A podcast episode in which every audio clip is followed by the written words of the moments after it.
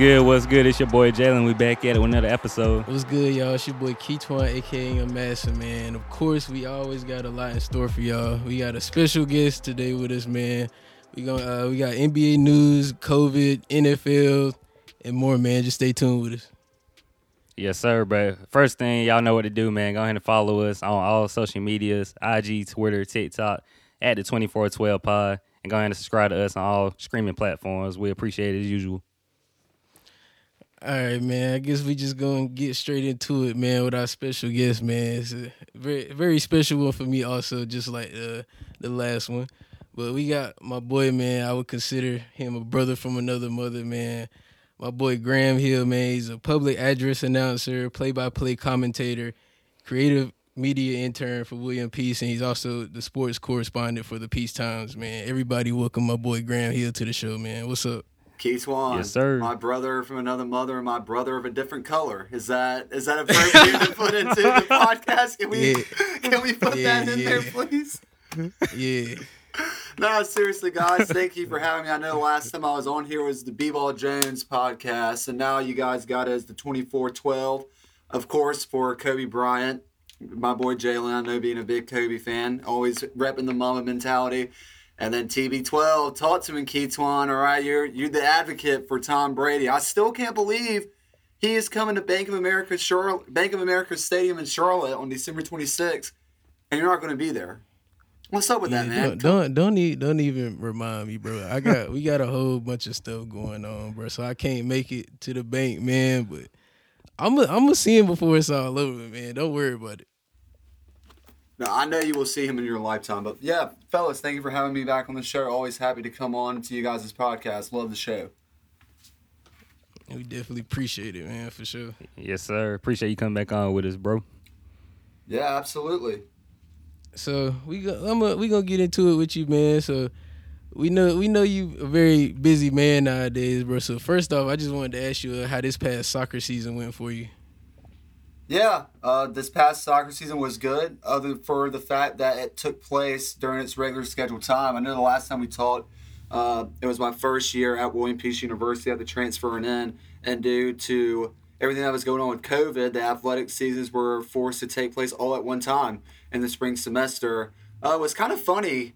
I don't know what it is, but even though we've gone back to the normal athletic seasons, I feel like I'm more busy this year with them actually being spread apart in their regular respectful seasons now was last time we talked. But uh, soccer season went good. Um, was on the mic once again for women's and men's soccer for uh, both public address announcing and play-by-play commentary at WakeMed Soccer Park. The men's soccer team at William Peace this year had a heck of a season. They finished with 12 wins, two losses, one draw. They finished with five wins, one loss, one draw in the conference, and were actually the USA South regular season conference winners and got to host um, two rounds of the USA South conference tournament, being eliminated by Covenant College uh, in the USA South semifinals.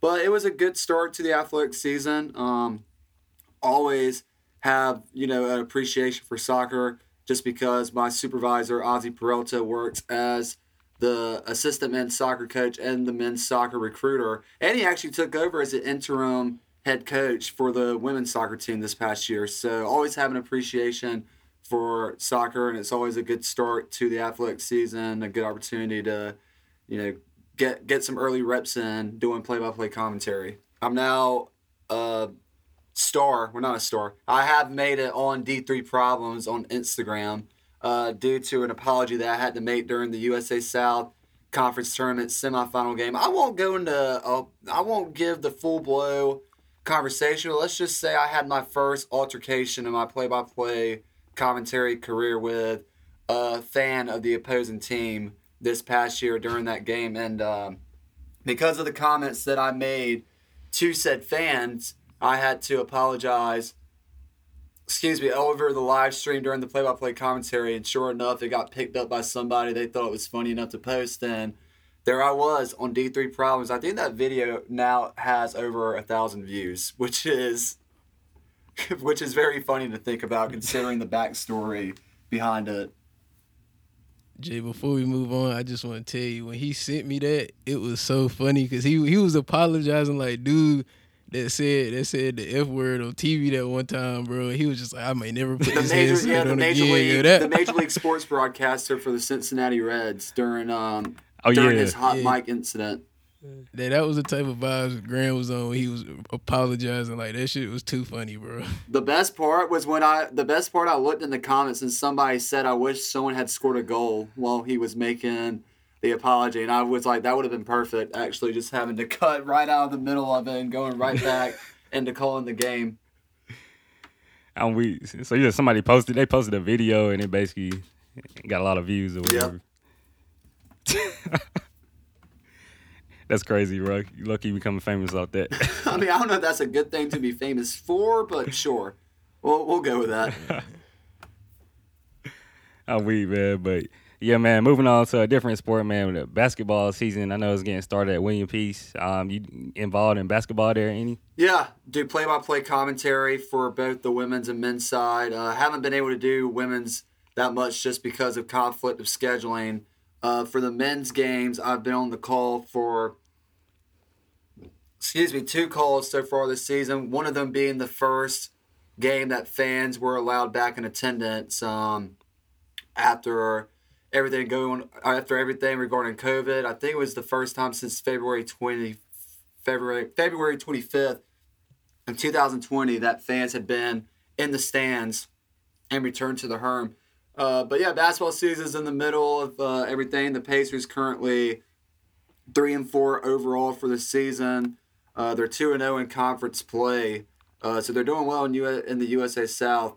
Um, but that what was cool about basketball season, they actually had two Division One opponents this past year as exhibition. One of them being Campbell University, which was the first game of the season, and I got to travel to Campbell and attend the game doing social media content uh, for the athletics page, and got to sit at press row at um in Buies Creek at Campbell's Gym, which was really cool. That's only the second time that I've actually ever sat at a Division One's media table like that. Um, so that was a really cool experience. And uh, basketball has always just been one of my favorite sports to call. So happy to be back on the call for the second uh, second time this year. And um, I'm happy that there's a lot more games this year as opposed to the 12 game schedule that they had to play last year due to the modified schedule. Thanks. see, I saw your IG story when you went down to Campbell, man. I was like, yeah, that- that's real dope, dude. But yeah, I know it's good, good experience too for like you know a, a smaller school like that to get experience against like a D one school. It helps them get ready for their conference play and all that. Yeah, and I didn't realize it till looking at William Peace's uh, schedule when I was doing their season preview. They've had a good history of playing some Division One opponents in um, either exhibitions or regular season games. Uh, I know they've played Greensboro in the past. They've also played down at UNCW when Kevin Keatts was still coaching down there. Uh, and I believe there's one more opponent. I want to say Old Dominion that I found in the history books that they've played against. Um, but yeah, it's always good when Division Three kids can uh, go to the big stage like that and play in front of a Division One crowd, in front of a Division One arena, because it does go a long way uh, to your respectful D three level playing the opponents that you see on a regular basis. Yeah, yeah, man. I was say you definitely lit at William Peace right now. I'm definitely, definitely proud of you. But we gonna head over to the Diamond, man. Even though it nothing's really going on with it right now, man. I wanna I wanna talk to you about what's what you got going on with the baseball baseball boys over there at William Peace. And if you would, I would I would like you to uh, shout out the players from the two five that currently play for that team also. Yeah, absolutely. So William Peace University is kind of a pipeline. I want to I want to call it for some baseball players that have come out of Kinston. Uh, them being Shaw Thompson, who played at Arendell Parrott Academy, and then from my neck of the woods, from North to North, you have Ethan May, Peyton Howard, who graduated a year below me, and then from my class that graduated with me, Cameron Butler, who went on to play at LCC for two years before transferring. So you got a couple of guys uh, from Kinston that um, that are up here in Raleigh or up here at William Peace University. And it just adds to the overall experience of the small school uh, because you know it kind of brings you back to your high school days of seeing them on you know around the classroom and around uh, the halls of North Lenoir. Obviously, I didn't see Shy due to us going to another school, but we still had some mutual friends. But yeah, it's nice having that Kinston bloodline and you know that that relation to Kinston, you know, up here in Raleigh and also through athletics. But yeah, the baseball team, I do a lot of work with uh, their social media uh, department, um, doing videography and photography, going out there for practices, and then doing public address announcing for their games, which is what I really enjoy doing the most, calling up my friends up to bat. But uh, baseball team, it's a new time for the Pacers baseball program. We hired a new head coach that uh, is coming from a school that is actually in our conference. Uh, North Carolina Wesleyan's former head coach, Charlie Long, is going to be his first year coaching for the Pacers. Um, and Charlie Long's been around the block for baseball for a very long time. Uh, he has a very distinct history. Uh, he actually knows former head coach for North Carolina, the North Carolina Tar Heels baseball team, Mike Fox, and Mike Fox actually came and spoke to a practice uh, during fall camp, so that was a really cool experience. But um, yeah, Long has a lot of history. He's been named USA South Coach of the Year in 1999, 2009, 2010, and 2013. And in 1999, also led the Battling Bishops to the NCAA Division III National Championship title and defeated St. Thomas from Minnesota to finish in a monumental year where that team that he led to the championship finished 42 and 9. So there's a big high standard for baseball this year, and I'm excited to be a part of it in the way that I contribute. Yeah, that's cool, man. That's cool. It sounds like William Peace got a good baseball history going on there. I, I mean, I, they've struggled at times, but last year uh, was pretty much a season when they had all the individual talent in the world. Unfortunately, they hit a series. There was one point where they were uh, eight and two for the season, and then unfortunately they just had a tough, um, a tough series that they lost to a team that they should have beat, and it kind of began a downfall. And they ended up finishing twenty and eighteen uh, and eleven and seven in conference play. But with this year, we have a lot of those guys coming back, so the individual talent's still going to be there. And then when you add a guy like Charlie Long, who has a very unique history in Division Three baseball itself, um, you know, it, it could be the recipe for a good season. You just got to bring the individual talent together, and uh, you got to have a lot more depth in the bullpen, which the baseball team should have this year. It could the baseball team, our baseball team this year could have the deepest bullpen in the conference, which is a big momentum swing. Yeah, definitely, definitely. As we saw, like MLB this year with the Braves, pitching and bullpen especially is like a key factor with a baseball team. You definitely got to have good pitching if you want to go far. Definitely, definitely. But man, we got to start talking about your personal fandom team, man. College, man. Uh, standing the ACC, uh, NC State Wolfpack, man. Like, how you feeling? But I know the football team they had a great season. Uh, they undefeated at home this past year. Basketball Got a couple um, local guys on the team this year, man. So, what's your feeling with NC State athletics right now with uh, football and basketball? I mean, the first things first that we got to bring up in uh, the Wolfpack's first game against Bucknell back on Tuesday, November 9th. I remember that was the same night that I was down there in Campbell, so I couldn't watch the game, but I had Pack Pride, uh, which is their syndicator affiliated page with uh, 24/7 Sports. They haven't got. They were tweeting out play-by-play updates. And I just remember the first tweet that I saw, or a, a, tweet shortly after they said the opening tip had happened, was um, Manny Bates had left the floor uh, with an injury. And sure enough, after the game, the news breaks out that Manny Bates tears, um, you know, suffers another injury to his shoulder. I know he tore something. I can't remember exactly what it is he tore, but it was a season, you know, a season uh, ending injury. And as a state fan, you're just thinking like, you know, that, you know, it's a real kick in the stomach when you lose your big guy like that, especially who led the ACC last year in blocks. Uh, but if you told me right now that after Manny Bates, who you know plays such a big presence, not just for state, but you know for the game of basketball, being a big man. If you had told me that this team would be seven and three right now after losing him, and also taking the number one team in the country, Purdue, to overtime. I know Purdue lost by, or I know Purdue beat State by 10 in overtime. some people might say the Wolfpack collapse. The collapse happened after a very questionable call by the officials. You can go on the internet and look and, t- and see what call I'm talking about. Um, but no, State for a lot of the youth that they have on this team, I, I think there's I think they're standing pretty well. I mean, they got Richmond coming up this Friday. They're playing them in the Basketball Hall of Fame shootout in Charlotte, which you know is just pretty much another home game for State. Uh, they come back to Raleigh December 21st for their final game before Christmas. Play right straight, right straight.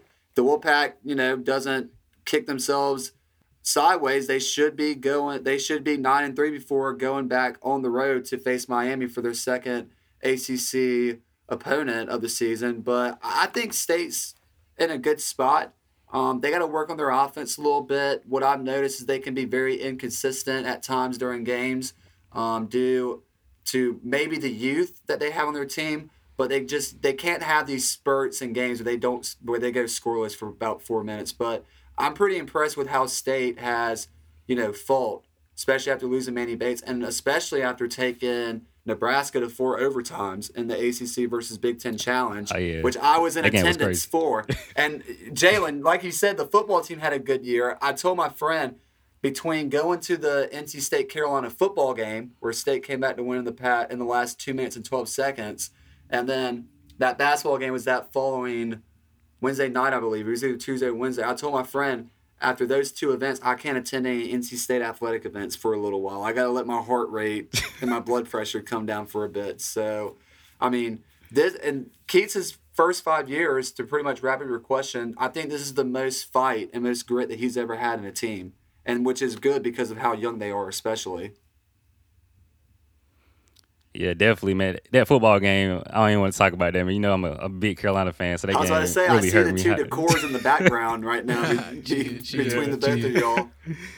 But Bro, I was like, how did North Carolina blow that game like how they did? That Well, was if crazy. it makes you feel any hats off to better, State, man. when we got the onside kick, everybody else was going crazy, and I've just been a state fan long enough to know that sometimes, you know, I I've been a state fan long enough where I was looking for a flag on the field because I was like, there's no way we just pulled that off. You know, I'm waiting for an official to say, you know, a guy was offsides, or you know, I was just waiting for you know something to happen where we didn't win that situation. aren't y'all going to a bowl game as well? Yeah, season's not over. The Pack plays on December 28th in the Holiday Bowl against the UCLA Bruins in San Diego, California, and they're actually they're actually going to be playing inside the Padres baseball stadium. Oh wow. Yeah, You which got I, your boys winning, man.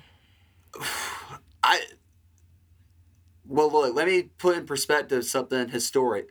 There's only been two NC State football teams that have gotten double digit wins in a season. The last team to do it was when Philip Rivers was there. Uh, that team finished ten and two. State has the chance to finish ten and three this year, but UCLA they're a very tough opponent. Uh, we're coming to the game nine and three. UCLA's eight and four, so they're right behind us. And uh, you know, I've always appreciated the Pac-12. Love me some Pac-12 after dark. Coming home, you know, after a long day of football games, you still got a football game that's going on till 12, 12.30 in the morning. Pac-12's Yeah. wild, man. Those are offensive football games, and I feel like NC State has a very explosive offense. One, just you know, the fact that we were able to come back and win in two minutes and twelve seconds. I'm not saying that to kick Carolina fans over again. I'm just saying that takes some skilled offense to pull that off. Oh yeah. Uh, and so I feel like it could be a very good game. Um, it's a good chance for NC State to get nationally recognized. That game is going to be nationally televised on Fox, 8 p.m. Eastern Time. Will be 5 p.m. over there. And I mean, that's just going to be a fun game for a lot of those guys to travel out west.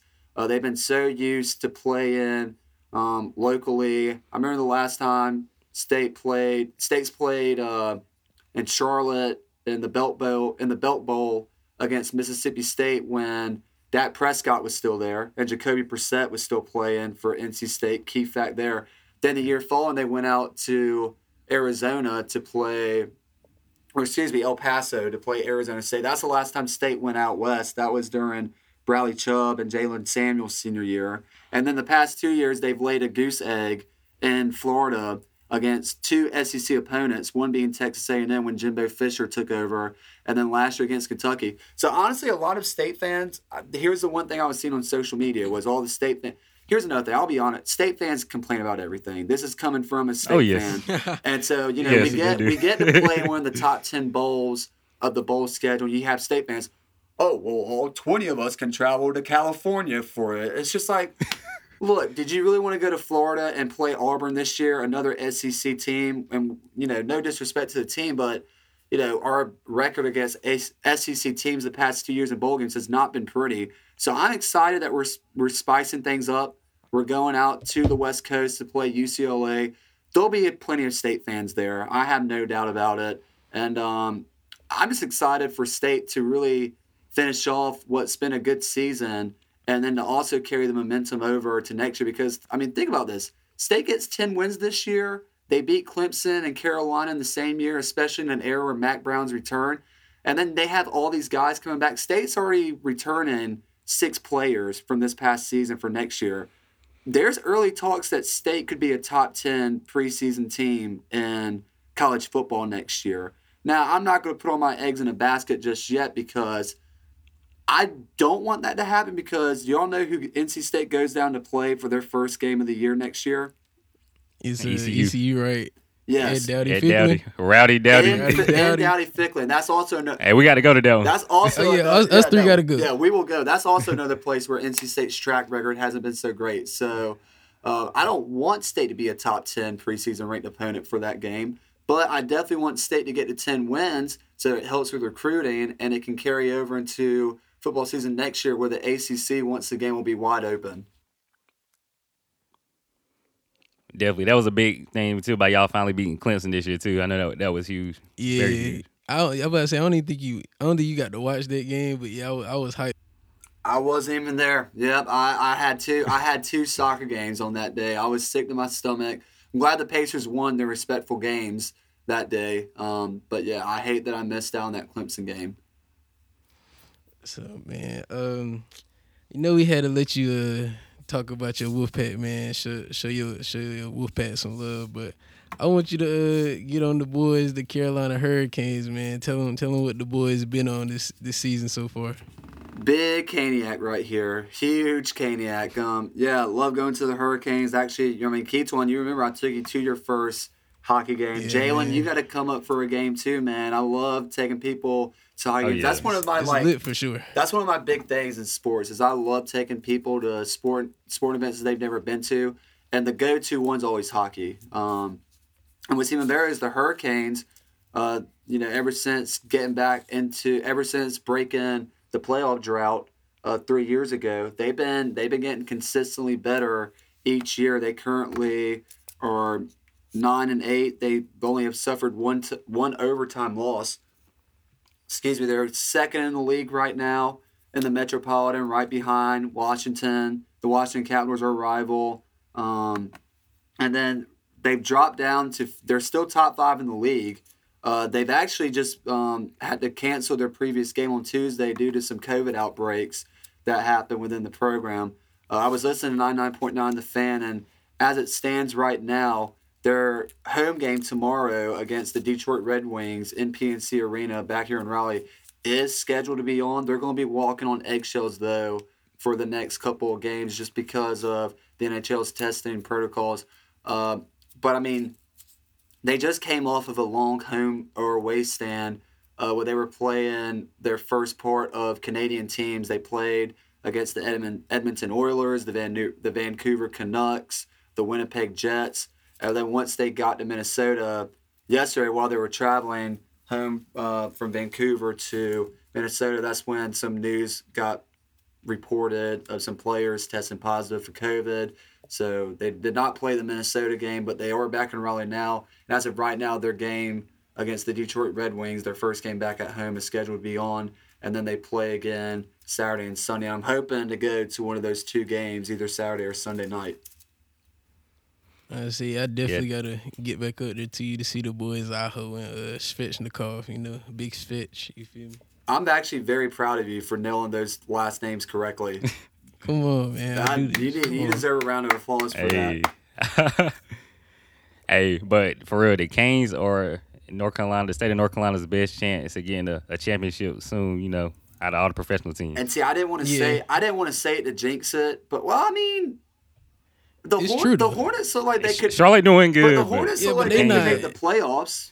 I mean, they could. We at talking least- Yeah, about but the Canes are- championships though. Like yeah, the Canes uh, got a legit shot sooner to win a championship, I think, than Charlotte. And you did. know it's so Like, sad? sooner. So many people that are going to be listening to this podcast and just in general are just like, what are hockey teams going to have the best chance of winning? But Yes. until you go until you go to a game and you see the style of hockey that they play where you know most people think that hockey and this is what i appreciate about the canes and this probably comes a lot from their head coach rod brind'amour being a former player and was the captain of the 2006 team that last won the stanley cup. Most people jalen would assume that you go to a hockey game just to watch guys just chase a puck and then hit each other up against the boards fight each other and then score. What I like about the Hurricanes is they will get the puck down into another team's zone and they will set up a perimeter of just passing around from the blue line down into the corners. And they are just making, they're just wearing teams out because, you know, obviously you got to get the puck out of your zone to make a change. And the Canes will just suffocate you by staying down your zone and they will just shoot the puck right in the middle where they're either just try to bounce it off their own player you know, get contact on a pl- on a opposing player's team in front of the net. They really rely on deflections, and they're a sharpshooter team. I mean, Keetwan sees some of the highlights that I sent him on Twitter, and those guys are shooting the puck from way outside. If I had to make an analogy to it, it'd be like the Steph Curry shooting of hockey. okay, I like I like that. Okay, yeah, I think I I think y'all can exciting to appreciate that if I. you you, yeah. you, big, you bigging up the boys right now. Aho and Big fish, man. You big you bigging them up right now. So Yeah. I, I fucks with it. Yeah. Yeah. I need to get more into hockey though, yeah, because I mean I'm trying to follow the Canes They're the home team, of course. But hockey definitely sounds like an interesting sport. And the Canes are still the only team in North Carolina in professional sport history to win a championship and it's so. Yeah, to this day. So, Are we? Wait, are we with? Are we really? Yes, because the Panthers saying, yeah. and Hornets haven't won. won the. Panthers came close twice, but That's they what I didn't was win, thinking so- about. The Panthers just making it two Super Bowl. But yeah, I guess you're right. Wow, that's a key Yeah. little. That's a key little stat to have. Yeah, Jay, you gotta slide with us to a game. It was definitely an experience, bro. I'm, I'm definitely ready to go back, man. Well, hold on real quick. Just that since we're talking about the Canes, and since Jalen brought up that stat, I think it's only right that I uh, put this in here if we're going to use some clips. Oh yeah, the Stanley Cup. Yeah. There you go, Vic, fellas. Yeah, big, Brind'Amour. big Rod, man, and Rod we trust now. From Yes, sir. I'm hoping he gets the hoist this Stanley Cup again, just from the coach's side perspective. From the coach's perspective this time. Yeah, man. Shout out to the Canes, man. Big Caney. Shout out to the Canes, man. Shout out, putting on for North Carolina, man, making us As proud. Petey Pablo, Car- as hey, Graham. Petey Pablo says in their goal song, "Raise Up." Yeah, anyways, where where were we? This has been this is fun, fellas. I feel like this is just more casual this time around. Maybe it's because I'm sitting in a recliner, but man, I'll, I'll, I'll always love coming on to the 2412 podcast. Uh, to say, but where, where we were, you know what I'm saying? We we know you Yeah, graduating now we about- soon, Yeah, so my fault. Go yeah, we, we just want to know, man. What, what's your plans after graduation? What can we look forward to seeing you doing, man? What what Graham Hill gonna be? Where you gonna be commentating at, man? That's a really good question because as of right now, I don't even know myself. Uh, so we'll be finding out the same time. But I mean, obviously, the goal is to stay up here in Raleigh just because the market's really good up here as far as covering sports with um, just a lot of the high school teams are in the area. But then also, you have the NC State Wolfpack and the Carolina Hurricanes being right here in Raleigh. Then you have the North Carolina Courage and uh, NC United, you know, there are the soccer teams in Cary. And then, of course, you have Carolina, Duke right down the road in Chapel Hill and Durham. And it's not too far of a drive either to Charlotte for the Carolina Panthers. Um, and then, of course, the Carolina Mudcats, Keith's one, another one of our teams that we love to go Yeah. watch right down the road in Zebulon. So, I mean, this is really a strong market to try and work in just because of how much sports is all around as I'm looking at LeBron James's crotch on my television screen. That's I'm sorry. I've been watching this Dallas Mavs versus Los Angeles Lakers game and the one time I look up, they're just showing LeBron James making a layup, and I swear he lands just right, right, right. All right. anyways, anyways, no, yeah, the the goal is definitely to stay here in Raleigh, just because I mean this is a fun market. uh, or this is a fun market to cover and to work in with sports, and also a lot of the sports radio networks that are here as markets are just really fun to cover, or really would be really fun to work with. And whatever you do, man, you know I'm a, I'm gonna be behind you 100. percent Maybe you could uh, come over here and do something with Trinity Lads. You feel me? Help my boy uh, Jonathan out over here. Come on, Jonathan, talk to me. Well, yeah, man. Before we let you get up out of here, man, I just wanted to uh, shout out my boys from the Peace baseball team. You know, KG, my boy Kevin Gonzalez. You feel me, my dog, and Cameron Butler, as you mentioned earlier, my boy Smiley. And one more thing before you get up out of here, Graham, we just need to tell them that we we the ones, my boy. We the ones. You feel me? I can't believe we didn't even talk about going to Monday Night Raw together. That's another thing. You have WWE that comes to this town too. Sure, we, we gotta go see a we gotta go see AEW when he come when they come to Raleigh. That's also true. I forgot. I keep forgetting that AEW's coming. Yeah, man, it was, it was good having you again, bro. It's always fun talking to you. You feel me? Yes, sir. Always, Always, a pleasure, man. man. Always a pleasure. For those of y'all listening, be sure to tune in to the 2412 podcast with your host, Keetwan Latrell, Jalen Jones, produced by Jonathan. You can listen to them on Spotify, Apple Music, or wherever you get your podcasts from. Five stars only, because positive vibes only.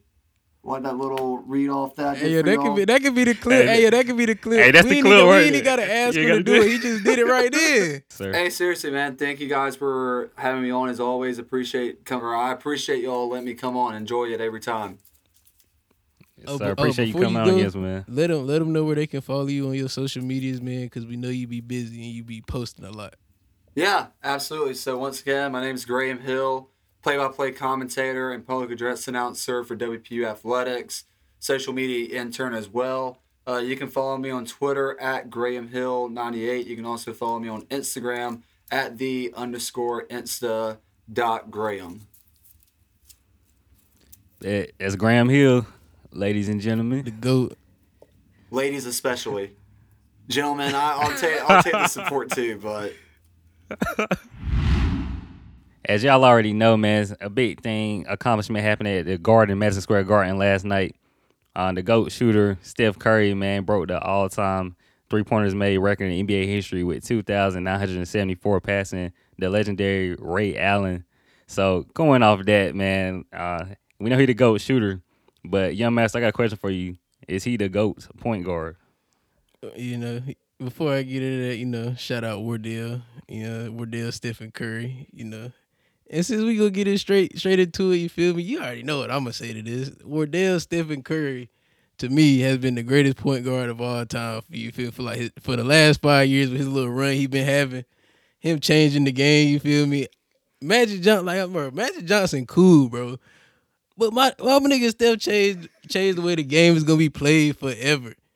Come on, man. Like, look, man, look, Magic cool, bro. But last night, him him getting the record. What what records the Magic got that's that's, un, that's gonna be untouchable for like the next 15, 20 years? I, I understand. I understand. Look, I understand. Him and Larry say the game of basketball, but let's keep it hot. Larry Larry Legend better than Magic Johnson too. So I mean, Wait, wait. I ain't gonna lie to you. I feel like Larry. I, look, look, man. He had, bro. Magic had Kareem, bro. We ain't even. Finna, we ain't even finna go there.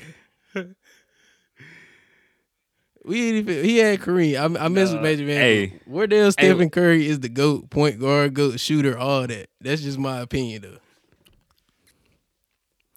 Nah, man. I, I respect Wardell Stephen Curry. He's number two all time pointers on my list, but Earvin Magic Johnson's still number one in my book, bro. Like you said earlier, Magic, him and Larry came in at the same time, and changed the game.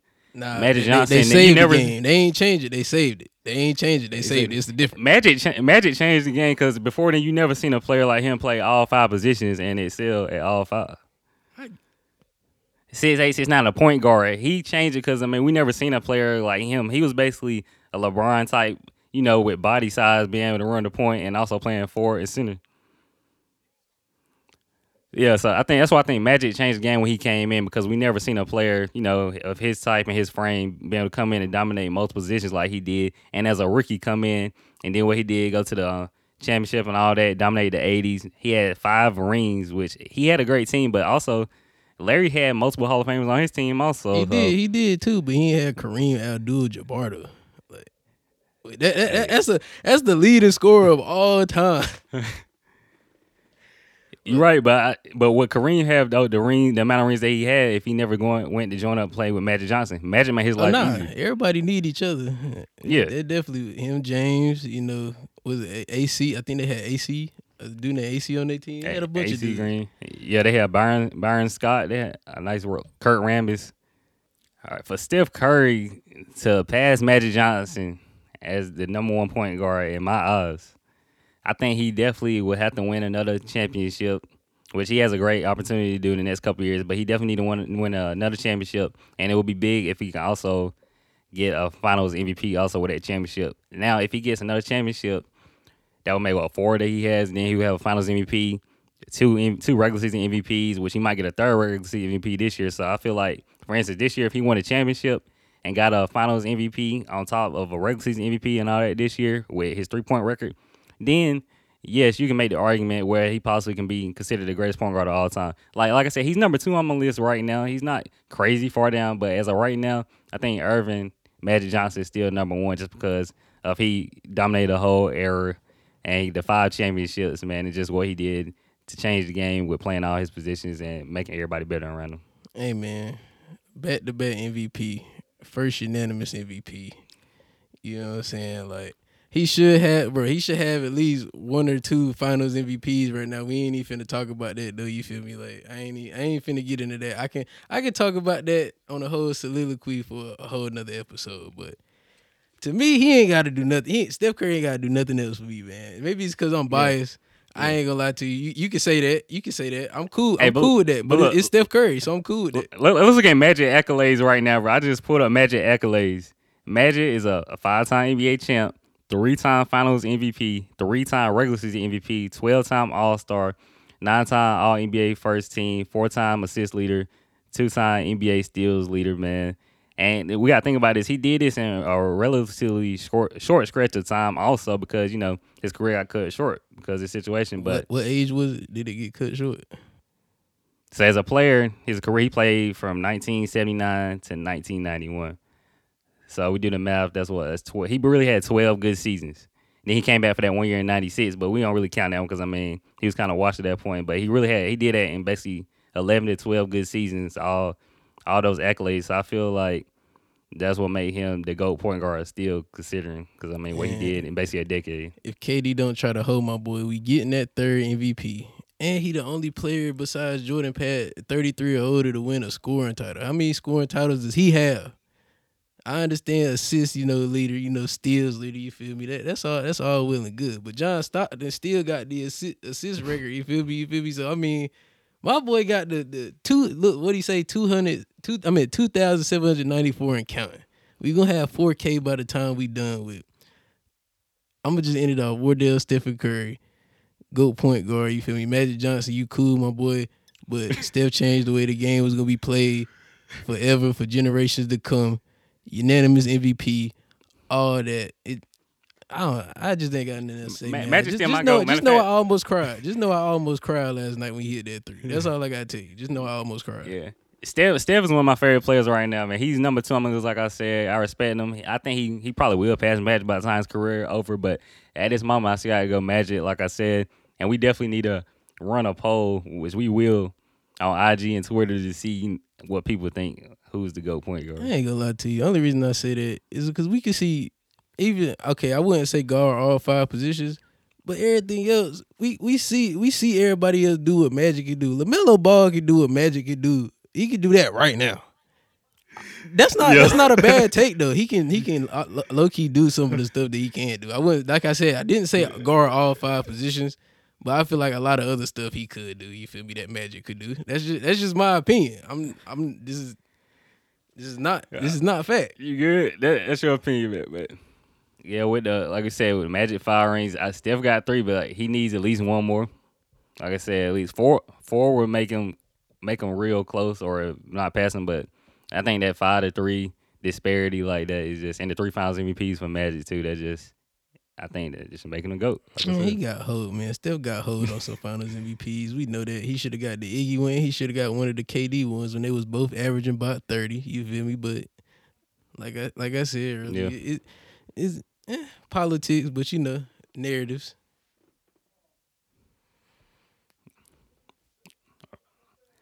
All right. But yeah, But, man, my I mean- bad. I, I but yeah, 270 94 and counting. 2007 94 and counting, man. Wardell, the GOAT. You feel me? Three guy, the big three guy. Yeah, man. But like I said, we're gonna we're gonna run this poll to see what see what y'all think out there in social media world. But yeah, we can keep this debate going all day, honestly, between these two great point guards. But going off Steph now with his shooting, that has us thinking, who is our five greatest shooters of all time? So, young master, I'll let you go ahead with your list. I ain't gonna lie, I feel like we gonna have the same list, so I'm gonna just go ahead, man. You already know I got Alright. Curry. You know, I got Larry Legend up there. Reggie. Oh, is it? Yeah, we do. I would say this, yeah, this wasn't really in order. Cause I got Klay last, but I would really put Klay up there with Steph at number two, cause he better than everybody else. But, But- say it in order if you can. If you can. Okay, we'll do it in order. All right. In order, I would have Curry, Klay, Larry. In my opinion, Reggie then Ray, because I, I don't know. I like Reggie Miller more. I don't know. I like him a lot more. I don't know why, but that that would be mine in my in that order for me. My my list is, is a little different. We got a couple of the same guys, man. One of the guys gonna surprise you in the end, but if you look at his career and consistency, just think about it. But I'm gonna go It's ahead. Kyle Korver in it. Hey, number one, got of course Steph, Mr. Stephen Wardell Curry, the GOAT shooter of all time. Right behind him, number two, got his teammate Klay Thompson, man. And Just if it weren't for Steph, Klay would be probably the best pure shooter of all time that we've seen, honestly. Number three, the guy he passed, man, Ray Allen, one of the smoothest jump shots we've ever seen, man. Ray Allen was just money clutch for all those years behind the three point line.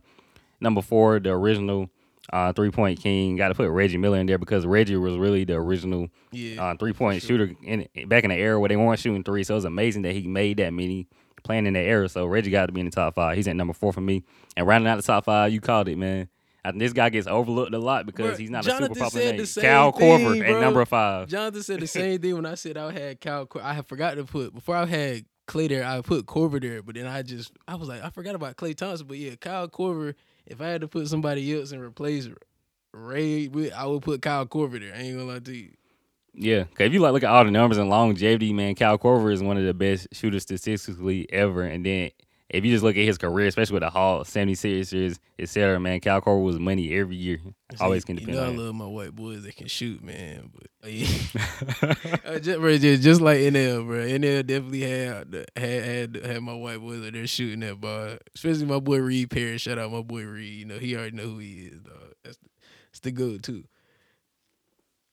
Yes, sir. A quick fun fact though, speaking of that, you would never guess who's currently the all time leader in three point percentage currently. He's a current NBA player. Oh, it's uh Steph Curry. Nope. It's not. Nope. I just saw it on Twitter earlier. Dang, can I? He Can I put, said, "Okay, gi- give me one. Just give me one hint, cause we ain't, I ain't gonna be here all day trying to trying to guess." I, yeah, yeah. Um, he's a white player and he played at college basketball at Virginia. Virginia. Yeah. Why? I don't know why. You about to make me I- say Ty Jerome? I ain't gonna lie to you, but that's not. That's Joe not. Joe Harris. Man, he ain't even playing. Well, we talking about his career though. I, I get it though. I'm about to say it, it yeah, makes his, it. he he's a current leader in three point percentage. Like his career, Where- Joe Harris, man. We're yeah, set. We're Steph number set. The, two. uh, I'm about to say we're set and stiff it. I was say, actually we're uh, set that. Oh yeah, nah. I just I just thought it was interesting. I didn't know Joe Harris like was up there at number one as far as percentage wise. So that was that was pretty been- cool. He been kind of terrible since the playoffs run. So I, was, Yeah, I don't, I don't I didn't see where Steph was, but Steph is number two. His, Steph is like barely behind him, like percentage points behind him. So Steph can honestly pass him if he get hot. But yeah, man, we we got to move on now. Uh, speaking of basketball, a lot of sports have been getting affected by COVID. Man, it's going crazy right now in the NBA, NHL, like Graham was talking about earlier with the Kings, and the NFL. Man, so young master, man, what's your thoughts on this? You think the uh, leagues will be able to get through it this time? uh, the NFL don't care about nothing. We're gonna talk about them later, but they don't care about nothing. They they gonna get their money regardless, with or without fans. You feel me? But the NBA, Uh, they probably have to go end up going back to the bubble with because they're get really getting ravaged. Well, both sports are getting ravaged with it, but like you got whole starting lineups, like almost half half of people's teams not being able to play for COVID because of COVID. But yeah, the NBA and the Players Association like it's coming to an agreement that they're gonna start testing vaccinated players without the booster or whatever. But I, uh, yeah, I feel like they probably gonna having to go back to the bubble, man. If it, if it continues to be like this, but it's probably just because of like it's the holidays. You feel me? Everybody gonna be around family and such things like that. Yeah, I think by the time playoffs come with basketball, they'll get through it because, like you said, it's just it's just to happen, man. Right for a yearly basis until you know it just run its course with the holidays. Everybody gathering with Thanksgiving, Christmas, and New Year's. The players, man, they're gonna always have gatherings regardless, vaccinated or unvaccinated. So the numbers just gonna naturally spike in the NBA, NFL, and NHL. So teams just got to get through it. Hopefully, no clusters happen where half the league get wiped out with, with COVID and games don't have to get canceled. Where the Bulls already had to cancel or postpone a couple of their games because like eighty percent of their team was wiped out on COVID protocols, which is wild. And we seen the NFL like Cleveland, a lot of their teams, coaches, every all over the NFL, man, just getting wiped out. So hopefully we can keep getting through this, man, because we need our sports. And that that year we had to go through without sports, man, was a rough time because sports is we just need. That was that was tough, bro. Like, oh yeah, I don't want to go Bruh. through that again. dark, yeah. I, dark times. We were sitting here watch, watching um Zoom horse challenges on ESPN. I don't know remember that or not. They had random guy like Zach LaVine and Chauncey Billups in there doing yeah, they horse challenges at their horse. house. Like, bro, we not trying to see none of that, yeah.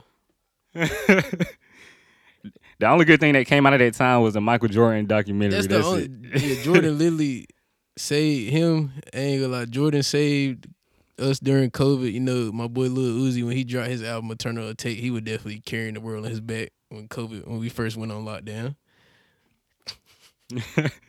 But yeah, that that made me realize like I would never complain about you know sports or games being you know absolutely unwatchable again, man, because we need our sports. That's a that's a bit, man. Speaking speaking of the other sport, you know, football. Because yeah, we need we need to get off the NBA because I feel like everybody gonna feel like I've said some very blasphemous stuff in that last segment, but it's it's all cool. You feel me? It's it's all, it's all opinion based, but I, I ain't gonna lie, I low key believe almost everything I said. If we go head over to the gridiron, man, I would Jalen. I would say you could say it was a lackluster week. Week fourteen was kind of lackluster, but we had a few good games in there. We're gonna start off with the Thursday night game, man. We had the Vikings and the Steelers going against each other, man. The Vikings defeated the Steelers 36 to 28, but the Steelers nearly completed the biggest comeback in NFL history. I think it was in the fourth quarter they did all this.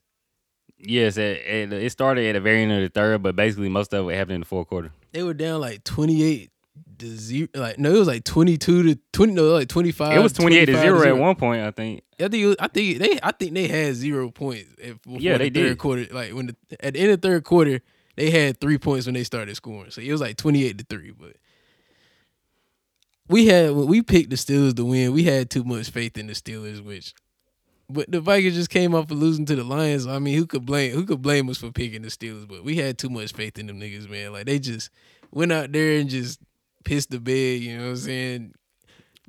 TJ Watt went out again. I think with a groin, his groin again. I think, man. So, yeah, you got anything you want to say about that game? Yeah. Nah, just I, I should have known that because it, it's been a trend with the Steelers this year. After they have a a, show, a good showing in one week, the next week they come out flat and have a disappointing loss. So I should have seen it coming.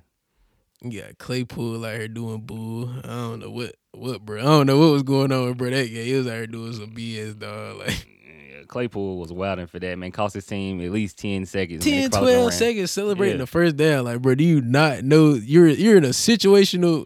You're like in a it's situational football, bro. Do you know not not know the situation that you in right now? Could have Right, could have can't be playing for the potentially tied the game. in that last pass to Fi- Freiermuth. Matter of fact, Yeah, I'm gonna I'm gonna give Big Ben his flowers, man, because this might be his last dance. He was he was trying to turn up, man. He was he he didn't give up, man. They was fighting, man. That last pass to Freiermuth, bro, like it was all on the he, money. All he just had to do, all he had to do was hold on to it. He knew he was gonna get hit, so it's like his noodle arm. So he just dropped it. But that that that game that game was pretty wild, man. But Definitely, we, definitely. we gonna head over to this next game, man. Don't really have too much to say about this one. We have the Saints defeating the Jets thirty to nine. It's the Jets and it's the Saints, Yeah. even though Yeah, the can- Saints are beat the hell too. But AK Alvin Kamara came back, so that's a plus. Yep, Kamara just made the Saints offense just uh, different thing. He basically the whole offense, but that game wasn't a surprise at all. Yeah, man. On to the next game, Jay.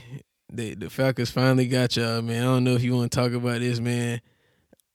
Yeah, you probably don't even want to talk about your boys, man. I just want to mean, say we can It's like being about a dead horse at this point. Honestly, the Panthers, we already know. I, I honestly expect us to lose out for real, for real, because we got to play Tampa twice, at New Orleans and Buffalo coming up. So we probably gonna lose out. But yeah, I don't know why people expected Cam to come back and be the savior. But he was he was just trash on my Patriots last year. Like Yeah, like people like, oh, he was gonna come back and be like, I I, I love Cam, I really do, but he's not accurate.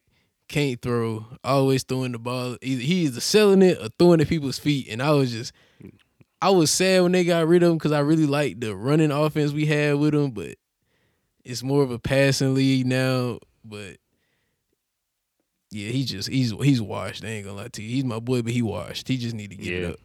he's just a situational QB at this point. Honestly, with his, with his legs in short short yardage um, situations. But Panthers, man, we had probably one of the five worst quarterback situations in the NFL with our quarterback room. We just a mess right now, so we're probably gonna have to start all over rebuilding next year. Before we before we go back, I mean go on, bro. Can he really bench this nigga for a, a dude that was worse than him? They put PJ Walker. They put a dude that was how, how bad do you gotta be to get benched for a dude that's worse than you? Twice. For real, for real. It, out the back to back weeks, I think it happened. Yeah, because it happened in uh, that Miami game. He got benched. I mean, I understand maybe it's a new offense he's trying to learn, but it's it's still gonna be the same Cam, bro. I can't even. Yeah. I, I I- hate to say after this year, man, he probably this is it. Yeah, he just him. need to hang it up. hurrah. Like he's doing more. He's doing more damage than good to his legacy at this point. yeah, me as a fan, I was just happy to see him come back. You know, because I mean, he's Cam and he was like it's the good, most exciting player the. Panthers had. Yeah, I'm just glad he got another chance, but I hate to say it, man. I think just the league just uh, Just be a backup or something. But Yeah, he can be a backup. we would have loved him as a backup. You feel me? But you know, but we gonna head on to this other game, man. You can say this was a trash bowl. He had the Seahawks defeating the Texans 33 to 13, man. Jalen, we ain't really got too much to say about this game, man. The Seahawks are trash and the Texans are trash. Yep, a little too late for Seattle, man. Both teams' seasons are a wrap, so that game was a little pointless. Free Papa Russ, man. But we gonna go to this next game, man. The Chiefs defeating the Ra- Raiders forty-eight to nine. It was definitely chiefing on that Raiders pack, man. I don't really got too much to say about this game, but the Chiefs, the Chiefs, the Chiefs is back. I ain't gonna lie to you, the Chiefs is back. They back. really are back. The Chiefs are back, man, because their Didn't- offense was Didn't doubt struggling, it but for now- a second, really. I ain't gonna lie. Even with the offense being Yeah. trash, I ain't gonna lie. I probably wouldn't have doubted them to be back anyway in the play. Back in back, really back in the lead in their division, like third. I think they're like the third seed in the AFC, third or fourth. Yep, and they still got a chance at number one. Honestly, it ain't over yet. Yeah, I ain't gonna lie. I don't. I feel like they're gonna overtake the Patriots for the number one spot by the time this by the time the season over. That's just how I feel. Just because they just the too Chiefs, good. the Chiefs might win out too. They might not lose no more. That's what I'm saying. Like, but we gonna see. We gonna see in the playoffs though, because they still, they still kind of be struggling. Like everything isn't back to how it used to be. But yeah, the Chiefs, Chiefs chiefing man. They they they back to doing what they was doing, man. But we gonna go into this next game, man. We have the Browns edging out the Ravens 24 to 22 with Lamar Jackson going down with an ankle injury, which sucks. Hopefully Yeah. he'll be able to play against the Packers this coming up week, man. But yeah, Jay, I don't really have too much to say about this game either, man. Lamar getting hurt, Browns barely still winning with Marlon Humphrey just going down like the week before. Like it's just the AFC North, man. It's it's a battle right now. Yeah, AFC AFC North every week, man, a different team.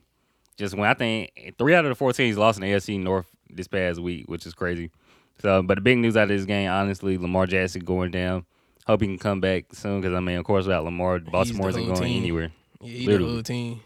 Design their whole offense around him, so they had they need Lamar. They want to make any noise in the playoffs. I actually do want to shout out their backup. I think is is it Trace McSorley? I think that's his name. Uh, you talking about Baltimore's? Yeah. Um, Tyler and Huntley. Oh, He's oh, why am I get? Where did I be get McSorley from? But He was he actually played a good game though, since it was only 24-22. Yeah, he had him out. 270 yards and a touchdown, so that's pretty good for a backup. Yeah, man. Let's let's move on though. We gonna we gonna get to this NFC matchup, NFC East matchup, man. The boys, them, them damn boys, man, would- beat the. I ain't gonna say they would. They beat the Washington football team, twenty seven to twenty, man. My boy Heinicke, he ain't, he ain't coming there drunk as hell off the Heineken, man. I don't know. I don't know what happened, bro. They disappointed me, bro. They they they disappointed us when, when we needed the most with a struggling Cowboys team. They talking about Dak the problem now. So that, that that's a very that's a turn of events. They talking about Dak being the problem now because the defensive front is going crazy. Micah Parsons could easily win defensive rookie of the year and defensive player of the year. So got to give the boys they credit, man. Yeah, the boys' defense, mainly Michael Parsons, been playing out their mind this last couple weeks, man. Mike Parsons been playing out his mind the whole season, but Washington disappointed me, like you said. I mean, when McCarthy came out and basically guaranteed themselves a win, I was like, man, Washington, they're going to use that for extra motivation. And then also, if Washington would have won that game, they would only been one game back of the division lead, and they had they got to go play Dallas again in a couple weeks. exactly. So, So that's just a Washington chance. But at this point, man, I don't think the Eagles. It's they, a wrap. they right there, but I mean, I feel like Dallas is still gonna end up winning the division. Yeah, it's a wrap. Washington had to win that game, man. They, it's a wrap. The division is a wrap at this point. They still gonna make the playoffs though. Them and the Eagles still have a chance to make the playoffs. Yeah, though. Washington is to get a wild again, card. It, it'll be lit if we got to see an NFC matchup, NFC East matchup in the wild card. Though. That, would- that would be tough. Nah, now that would be interesting, and all the pressure will be on Dallas too. Yeah, I was say every Dallas will have everything to lose. Yep. Next game, man, we had the Titans defeating the Jaguars twenty to zero. We just going to we ain't got nothing to say about that, so we just gonna skip that one. Jay, you cool? You cool with it? Yeah, yeah. There ain't too much to say about that. We can go and skip it. Probably gonna skip this next game too, man. But we had the Broncos defeating the Lions thirty eight to ten. It's the Lions, so of course you're supposed to put forty points up on the Lions. But just because it was the Broncos, I'm kind of surprised. But we ain't got nothing to say about this one either. Nah. surprisingly, this next one too, we probably ain't gonna have much to say about it either, cause you know my boy Jay Herbo, Chargers, you know, defeated the Giants thirty-seven to twenty-one. Don't really have much to say, but Jay Herbo is that man. That's that's all I gotta say. yes, sir. You heard, man. Like we said before, this past week, it was a lot of games this week where you know that won't really didn't look too good on paper. So as you see, we skipping over a lot of matchups. Can win a lot of great matchups this past week. Before though, before we go, on, I think Austin Ekeler got hurt in that game. I think I think he did. I think he did. I need him for fantasy, so I hope he come back real soon. I say you gonna need him. We we gonna speak about that later though. But uh, next game, man, one that we said that the Bengals was gonna win, they ended up losing to the 49ers 26 to 23 in overtime, man. Not really too much to say, but what what what what I kind of said happened happened. You know, they they, they got ran ran up ran up out the building. Uh, Jay, anything anything you got to say, man? The 49ers are always a sneaky good team anyway. Yeah, the 49ers, I would not want to see them. I think they definitely going to get a wild card, and I would not want to see them in the playoffs. Whoever got it, going to get them in that home field, man, I wouldn't. San Francisco would be the last team I want to see out of the wild card teams in the first round. Not at all. Oh, just I don't know how Kyle Shanahan be doing it. I really don't. With with the running backs that he be doing it with, I don't know how they be doing it at all. He every week it's a different guy, man. Just come in and all of a sudden just get like 130 yards and two touchdowns out of nowhere. And Jimmy G just be just doing satisfactory Yeah. work. So, And Deebo Samuel basically is a running back wide receiver hybrid at this point. him and IU Kittle. Uh, And Jimmy G, shout out to him. Jimmy G been playing well of late. I gotta give him his credit. he he do this though. He he he all right. Yeah, as long as he stay healthy, he he's good. And George Kittle is looking like the best tight end in the league with Kelce, you know, struggling a little bit. Teams keen on him. George Kittle, ever since he came back from injury, he's looking like the best tight end in the league right But now. listen though, I guarantee you, I don't think. I'm, I'm probably lying, but I don't think they have a, bet, a better year than my boy Gronk. You know what I'm saying? They could be the best, but I don't think they having a better year than him. I'm, I'm just keep out. the, the goat, the goat Gronk. The only thing that will hold Gronk back is because his, his game's missed also. But yeah, Kelce's yeah, he was out like six weeks with yeah. broken ribs That's the only and thing that- collapsed lungs. So That's the only thing. He hasn't really played enough games, really. But yeah, Kelce's having a down year for his standards. Mark Yeah. Andrews is another tight end who's having oh a yeah, Mark, year. Mark, he that man's too. He that Yeah. man's too. But speaking of Gronkowski, you know the goat tight end. We got we got another game of the year candidate for me, man. The Buccaneers defeating the Bills 33 to 27. With the Bills coming back all the way down from I think it was like 20 23 to 3, I think. I think they nah, Yeah. I- yeah, they was yeah, they was like they came back almost 20 points. But yeah, man, it, it was a it was a big day, man. I was I needed them to win this game, so we would have a two game lead on the Bills when we play them again in week 16. And uh, my boy Brady, you know what I'm saying? It was a big day. You know, my two my two favorite players, you know, breaking records in the same. We we gonna speak on that later as well. But my boy This was Brady- a game of the week for real. yeah, this was yeah, this was America's game of the week too. Came on 425. It Yep. and it, it lived up to the hype too, man. The Bucs defense almost collapsing. You know, we, we we used to seeing that almost letting the Bills come back, but it it was a big game. My boy Thomas Edward Patrick Brady Jr. to go. You know what I'm saying? 700 TD pass. You feel me? Most all time. He did it on a game winner to Breshad Perriman to win the game in overtime, which was like to me the play of the day, just because the it was just the magnitude of him throwing the 700 TD pass on the game winner. It being against the Bills, America's game of the week, must win game for both teams. Man, then you know my boy, he got the completions record too. Seven thousand. He. He got it with seven thousand one hundred fifty six completions. I think he ended the game with seven thousand one hundred forty three. But yeah, man. Then the last thing he did, he has. I think he has the all time winning percentage against a single team with him being thirty three and three against the Bills. And my boy Chris Godwin reached one one K yards for the season, man. So that game, it, that was just a lovely game to watch, man. Shout out, shout out my shout out my boy Tom and the Bucs, man. Yeah. Shout out to the Bucs, man, for real. That, like, I thought that game was done. Actually, I didn't think Buffalo was gonna come back at all. But Man, Yeah, we seen a lot in the It's the Bucs defense, bro. My bad to cut you off, but it's the Bucs defense. I knew in my heart of hearts that this game won't over. And then my my bad, I'm gonna let you go. My bad, I had to come in again. My boy Tom definitely missed some throws in the second half that that helped Buffalo come back into the game. You know, yeah, he he he was he was missing some throws, man. But yeah, I, I already knew that this game wasn't over by any stretch of the imagination. And then I think a big thing that helped Buffalo get back in the game, Tampa should have been running the ball way more consistently in the second half when they had that lead. Buffalo does not have a good run defense, and you need to try to eat some of that clock. So you got to running back like Leonard Fournette. So I understand why Tampa loves to keep throwing the ball at time when they up a lot.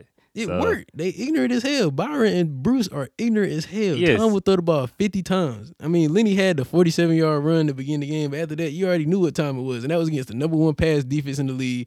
Even though they lo- lost their- best corner, Tre'Davious White, their defense still number one in the league in the pass. And, you know, he just Right. went crazy. So they number one in the pass. I mean, if you But up you big they already, why don't you? Yeah, why don't you just run the ball? I think that just made their life much easier. Oh, no. Honestly, they run in. Risk it, no biscuit. You already know how they rocking over there in Tampa. You feel me? And they, you know, they they won doing it their way. Yeah. But Buffalo had a chance, man. That last drive when they was driving all the way down, I was like, oh snap, Buffalo really might get in the end zone. It might be a wrap. That's what right I'm saying. That's what I thought it was.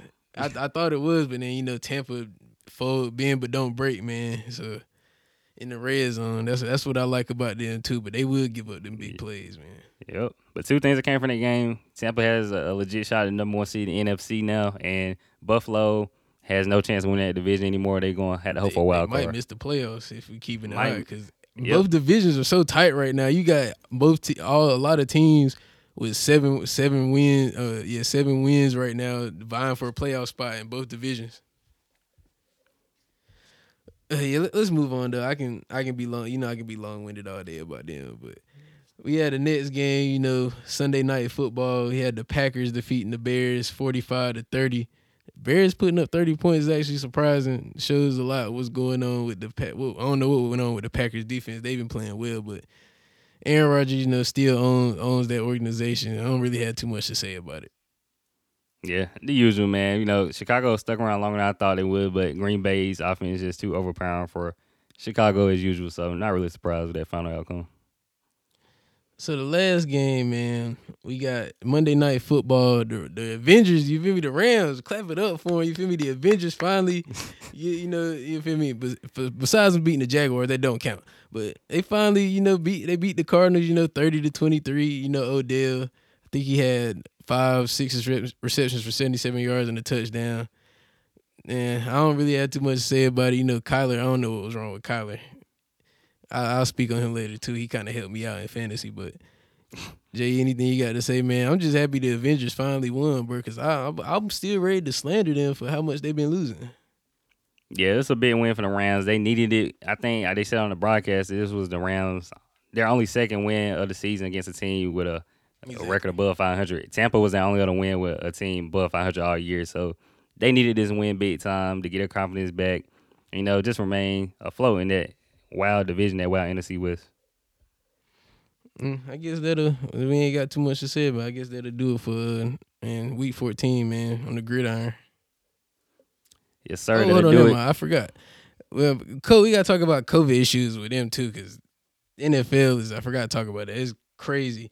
Seventy-five players, I think, in the last couple days tested positive for COVID. Like we said earlier, Browns head coach Kevin Stefanski, even Baker Mayfield, the, the quarterback for the Browns, caught COVID. And seven teams with the NFL are enhanced protocols right now when it comes to COVID. You got the Browns, the Bears, the Falcons, the Lions, the Rams, the Vikings, and the football team, man. So, any any- you got anything to say about the whole COVID situation in the NFL right now, Jay? Because it's it's ravaging through everybody too, just like the NBA. Yeah, the NFL is a little bit more scary because their regular season is almost over. NBA still got a long ways to go, but NFL regular season almost over. Playoff Playoffs. position is being dictated these next couple weeks. So a lot of guys might be missing games, key players for teams that's in the playoff push these next couple weeks. So COVID really might dictate these last couple weeks in the standings.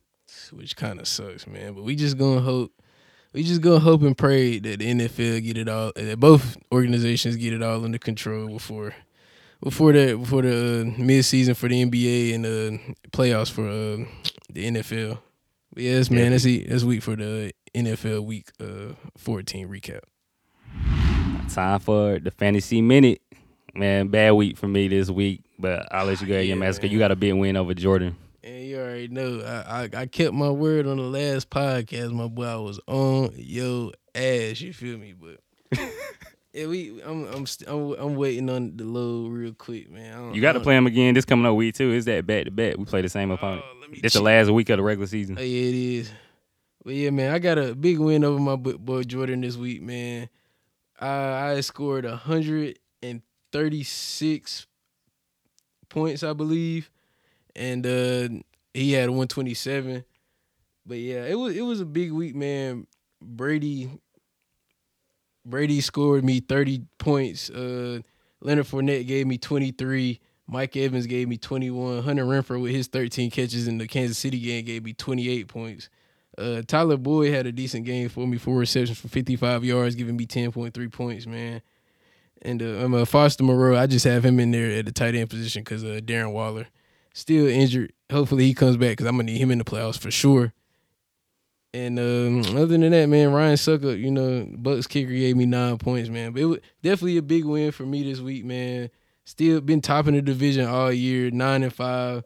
We in the playoffs for sure, man. So I, I ain't I ain't really been worried, man. But we gonna see what happens in the playoffs, Jay. What you what you got for us, man?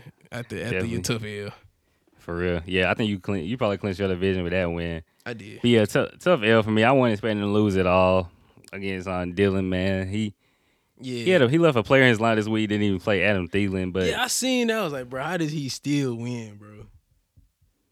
but it was crazy because he's I don't understand them Green Bay Packers man went crazy on me. Aaron, Aaron Jones and Davante Adams both went absolutely crazy. Mark Andrews had a crazy game.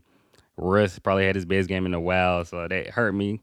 Combined with the fact they had a couple lackluster performances from guys, especially like Travis Kelce. Definitely disappointed me. Only got me a couple points that really hurt me, but like I said, just a very disappointing loss for me. I needed to keep winning because Blake's still on my tail, man. Because I, I have 11 and three record and still might not win my side of the division, which is crazy.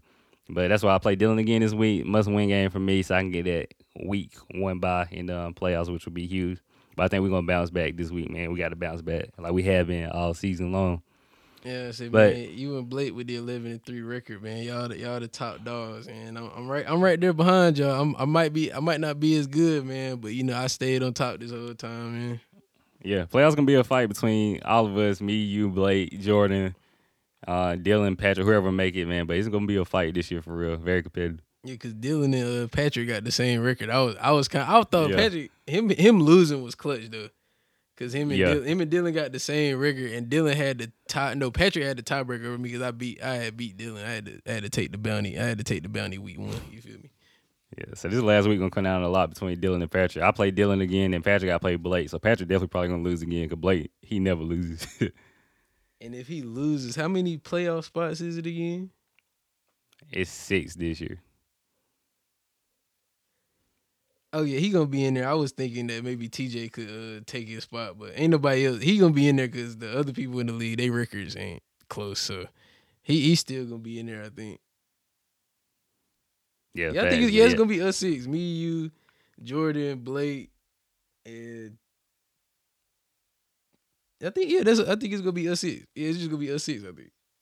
Yeah. Yeah, I'm ready for it though, for real. But stay tuned next week. We'll let y'all know how that last week go, of course. But we got to get into the ad drop and start sit real quick for week 15. I'm gonna start a couple players to add. First guy who I just added to my list after I got the D Hop news. D Hop's gonna be out for the rest of the season, regular season that is. So pick up AJ Green, who's basically their wide receiver too. He's definitely gonna see an uptick in targets now these last couple weeks. He's only on at 28.5% of ESPN leagues. So they would pick up AJ Green if you a D Hop owner. I think he definitely gonna pick up some of the slack for him. And another wide receiver, DeVante Parker from Miami. Uh, mainly because of that matchup. They're playing the Jets. He's only on at 50% of ESPN leagues. Two running backs is my last ads. Uh, D'Onta Freeman. Uh, no, sorry, D'Onta Foreman from Tennessee. He's basically taking of the lead back role since Darren Henry's been down. Uh, he has 32 carries for 156 yards and a touchdown. In the last two games, he's only on at 58.4% of ESPN leagues. And the last guy is Michael Carter uh, for the Jets. He's coming off IR this week. He was very effective the last couple weeks before he got put on IR. He's only on at 63% of ESPN leagues. Uh, in his last six games for IR, he averaged 89.3 yards per game, which is very solid for a running back. Uh, three guys to drop. Allen Robinson in Chicago. Very disappointing season for him. It's not really his fault. Just bad quarterback play between a rookie and Andy Dalton and a bad offensive scheme with Matt Nagy. So drop Allen Robinson, man. Very disappointing. Drop um, Trevor Lawrence. He's still on your team. Obviously, not a bad situation. It's not his fault. Urban Meyer's system. Just horrible for They him. about to get Urban ass up out of here. My, Yeah. my bad for interrupting you, but they got about to get his ass up out of Florida, out of Jacksonville. Oh yeah, no, that was a good call. Yeah, Urban definitely got got to be out of there. Got to. He's just very dis, running a dysfunctional organization right now, man. Urban, he's not an NFL head coach at all, so he got to get out of there. Yeah, after you get done, I got a little story I seen on Twitter about something he did to a player. But uh, yeah, you can go and finish the my fantasy minute, my boy. Uh, yeah, okay, probably Josh Lambo thing, but yeah, we'll get to it. Uh, last drop, uh, running back Devin Singletary from Buffalo. As we mentioned, Buffalo never used running backs at all. They haven't really used them. Josh Allen be slinging the ball about sixty times a game, so there's no point in having a Buffalo running back on your Yeah, fantasy team. at all, because he is the running back. Exactly. uh, a couple guys should start this week. Um, the first two guys are guys I said to your team last week. First is running back Rashad Penny from Seattle Young Master College from last week. He had a big game against uh, the Texans. They got a game against the Rams coming up. He's their lead back now. Wide receiver Russell Gage for Atlanta. He's their number one wide receiver now without Calvin Ridley. Jimmy G, who we mentioned early in the episode, been playing very well lately. Have a has a very nice matchup coming up against the sorry Falcons defense, so he might light them up. Then the last is the Cowboys defense. You need defense. Micah Parsons led deep and playing great, and they playing the Giants with no Daniel Jones, so they definitely probably going to murder the Giants coming up in week 15. And a couple guys you should sit. Well, one guy I only got one guy this week you should sit. That's another Jaguar, James Robinson. He's only had 14 carries for 28 yards in the last two games because Urban doesn't know what he's doing at all. James Robinson is super talented, but he's very back underutilized, man. Got there, which don't make sense. Right. Like Travis Etienne got hurt, and you don't want to run James Robinson. Like Exactly. James Robinson is one of the most underrated running backs in the league, so I hope he finds a new home next year, somebody that can utilize him. But you got to sit him, man, because Urban ain't going to use him. So, yeah, that's it. That's a wrap for the ad drop start set for this week. Yeah, moving on, we got to do our eyes on NC for this week. Uh, we got to spotlight yet another Kinston, North Carolina native, uh, Mr. Damian Dunn. He uh, went to Kinston High School. He was a junior, his junior year at Kinston High. He averaged 17.5 points per game, six rebounds, 2.3 assists, and 1.4 steals while leading the Vikings to the top seed in the NCHSAA 2A Eastern bracket. For his senior year, he transferred to Meadow Creek High School in Georgia, where he averaged 12.6 points per game, 6.8 rebounds, and 2.6 assists, helping lead Meadow Creek to a 26 6 record and a state championship game appearance. He committed to Temple as part of their 2019 recruiting class. He redshirted his freshman year after playing only a few games. Um, suffered a right foot injury. On last season, he came back strong, averaged 13.5 points per game, 4.2 rebounds, 2.2 assists. Uh, he was a Philadelphia Big Five co-rookie of the year, AAC All Rookie Team. He ranked top 10 nationally last year in free throw attempts per game at 7.9 attempts per game. Um, this year, he's currently averaging 13.5 points per game, 5.2 rebounds, and he also had a, a career high 27 points versus Penn uh, December 4th, man. So, yeah, shout out to Damian Dunn. He's just progressing and getting better every year for Temple. Another Kinston Hooper that's doing big things on the D1 level. Yeah, man. Like I said last week when my when we had my boys the dog of the week, I believe just gr- just growing up with him and his his brothers, man, with his dad, Paul was coaching the NL, man. My dad was recording the games. Just just growing up with them, bro, was playing basketball after practice and stuff. Like I always knew that him and his brothers was gonna do big things, like I said before. But it's uh, it's it's good to see see him prospering, man. Definitely want to see him in the league, man. Uh, keep keep grinding, bro. Keep keep grinding. Yes, sir. Adding to that long list of the Kinston Hoopers, man, to make it up. He definitely a good in my opinion. Well, you know what it's time for? Dog of the week. Yeah, dog of the week, man. Where my dogs at, man? So, you you already know, man. We you, uh. I, I guess I I the the first two I get. And you you, you do the you do the first one first, and I'm, I'll do the last two. I do the last two. I bet. So yeah, this first one I felt very obvious. Mister um Stephen Curry. Oh, he no, broke out. Oh, never mind. I was I was saying you could do Jr. first, but you, you can you can you can do it. You can do Oh. it like that. I, we could just do it regular. We just do it regular. My bad. Okay, yeah. okay. You good? I can say we agreed on that one. I guess I do it. Yeah, the first first guy was very obvious. Both me and Young Master agreed on man, Mister Stephen Curry, who we you know we we talked a lot about previously on this episode. Of course, no more needs to be said. All time three point king in the NBA now, so definitely easy dog of the week right there. Yeah, then my second guy. guy, yes sir. Then my second guy, I got to give it to Mr. J.R. Smith, man. You know, he's currently a student at North Carolina A&T State University. Uh, he announced on his Twitter that he had a 4.0 GPA uh, average, man, which is great, man. His first semester as a college student. So he's doing big things on the golf team and able to, like, excel in the classroom, too. So shout out J.R. Smith, man. Had to give him the dog of the week, man. You would know it's funny though. Everybody was on Twitter was like, "How J.R. Smith get his grades in before everybody else?" I'm like, Right. because it's J.R. Smith. He probably paid the niggas to get his grades But yeah, Hey. man, dog of the week. We got one more, man. Like I said earlier, it's crazy how both my favorite players in their respective sports broke records in the same week. You know what I'm saying? It's, it's been a wild sports week, but I just got to add my boy Thomas or Patrick Brady Jr. that man with the 700 career touchdown, the, the all time all time touchdown completions, and the all time winning percentage against the team with the Bills being 33, 33 and three against them, man. Yeah, Steph three guy, you know what I'm saying? Both both my favorite. But it's just crazy. Both my fa- uh, both my favorite players broke records in the same week. But yeah, shout out J.R. Smith, man. He did something I ain't never did, and that's have a 4.0 grade point average. So yeah, shout out to him too. yeah, very impressive, J.R. Smith, man. Keep grinding down at A&T. So, yeah, Steph, J.R., Tom Brady, y'all are our dogs of the week. All right, man. Once again, it's some time for another MVP segment. Young Master, what you got for us this week? Y'all already know what time it is, man. MVP, most valuable playlist. Y'all, are, y'all already know I always got that heat for y'all, man. So, what we gonna start off with this week, man? Y'all, I know y'all might get tired of me talking about my boy, man. My boy RTB MB Miles Bridges, man. You feel me? I told y'all about his uh his tape he dropped 2021, but he had a tape in 2020 drop called Up the Score, man. And I just I just feel like he's very underrated as a rapper. You feel me? Ain't like he's one of my favorite rappers right now. But a couple of my favorite songs from Up the Score. You got, of course, you got the intro, a song called J Lo, and he did actually a remix of "Closer to My Dreams." It's, it's called "Closer to My Dreams," but he did like a little Drake rendition of Drake's "Closer to My Dreams." I really like that song. Uh, Piccolo, OJ featuring RTB Capo, Jason Williams fe- featuring Nuke and Lil Mello the outro and good for it. Yeah, so y'all go listen to that RTBNB Miles Bridges up the score, man. Next, I got is PNB Rock to get through the rain. It's a I think a little six seven EP six seven track uh, EP. You feel me? But my favorite song up there is Eyes Open with Lil Baby and Young Thug man. Um, and uh high the the DJ Luke Nasty man. He did like a little rendition of how DJ Luke Nasty, but yeah, PNB Rock to get through the rain, man. Y'all go cop that as well. Next on the list, we have uh none other than uh Tory Lanez, you feel me, with his uh his 80s, I believe it was, yeah, his 80s themed album called Alone at Prom. And my my absolute favorite song off of, off of it is called Hurt from Mercury, man. But yeah, y'all y'all go listen to that new Tory Lanez Alone at Prom. Next, we have a single from SZA called I Hate You.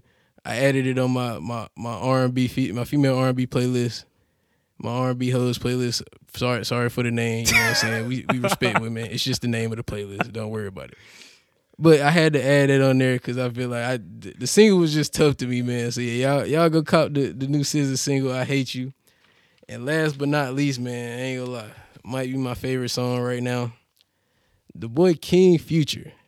He ain't, he ain't drop. I don't think he, he didn't drop nothing this year, like an album or nothing this year. But he hopped on DJ Snake. You know, y'all probably know the song "You Are My High." You probably heard it. You feel me? But Future, my boy King Future hopped on it and completely destroyed it. It might be the. it- It's really, it's really beautiful. I ain't gonna lie to you. I would play it right now, but I ain't got it queued up. That's how beautiful it is. But y'all definitely need to go listen to that. Might even put it as the the song that I have on my Instagram story when I post the episode. Man, we we don't know, but that's all I got for y'all, man, for this week's most valuable playlist MVP, man. Need y'all to go listen to that RTBNB up the score, PNB Rock to get through the rain, Tory Lanez, Alone at Prom. Go listen to that new SZA, I Hate You. And last but not least, like I said, that future DJ Snake, You Are My High. Before the end of the year, I will probably have a wrap up for y'all, 2021 wrap up for the MVP. We gonna see, man. But glad I could put y'all onto this heat, man. MVP, most valuable playlist. You already know what's going on. We out this thing. Yes, sir. Y'all already know what to do. Go ahead and check out all the music Young Master suggested there. You won't regret it, man. He knows his music for real, for real.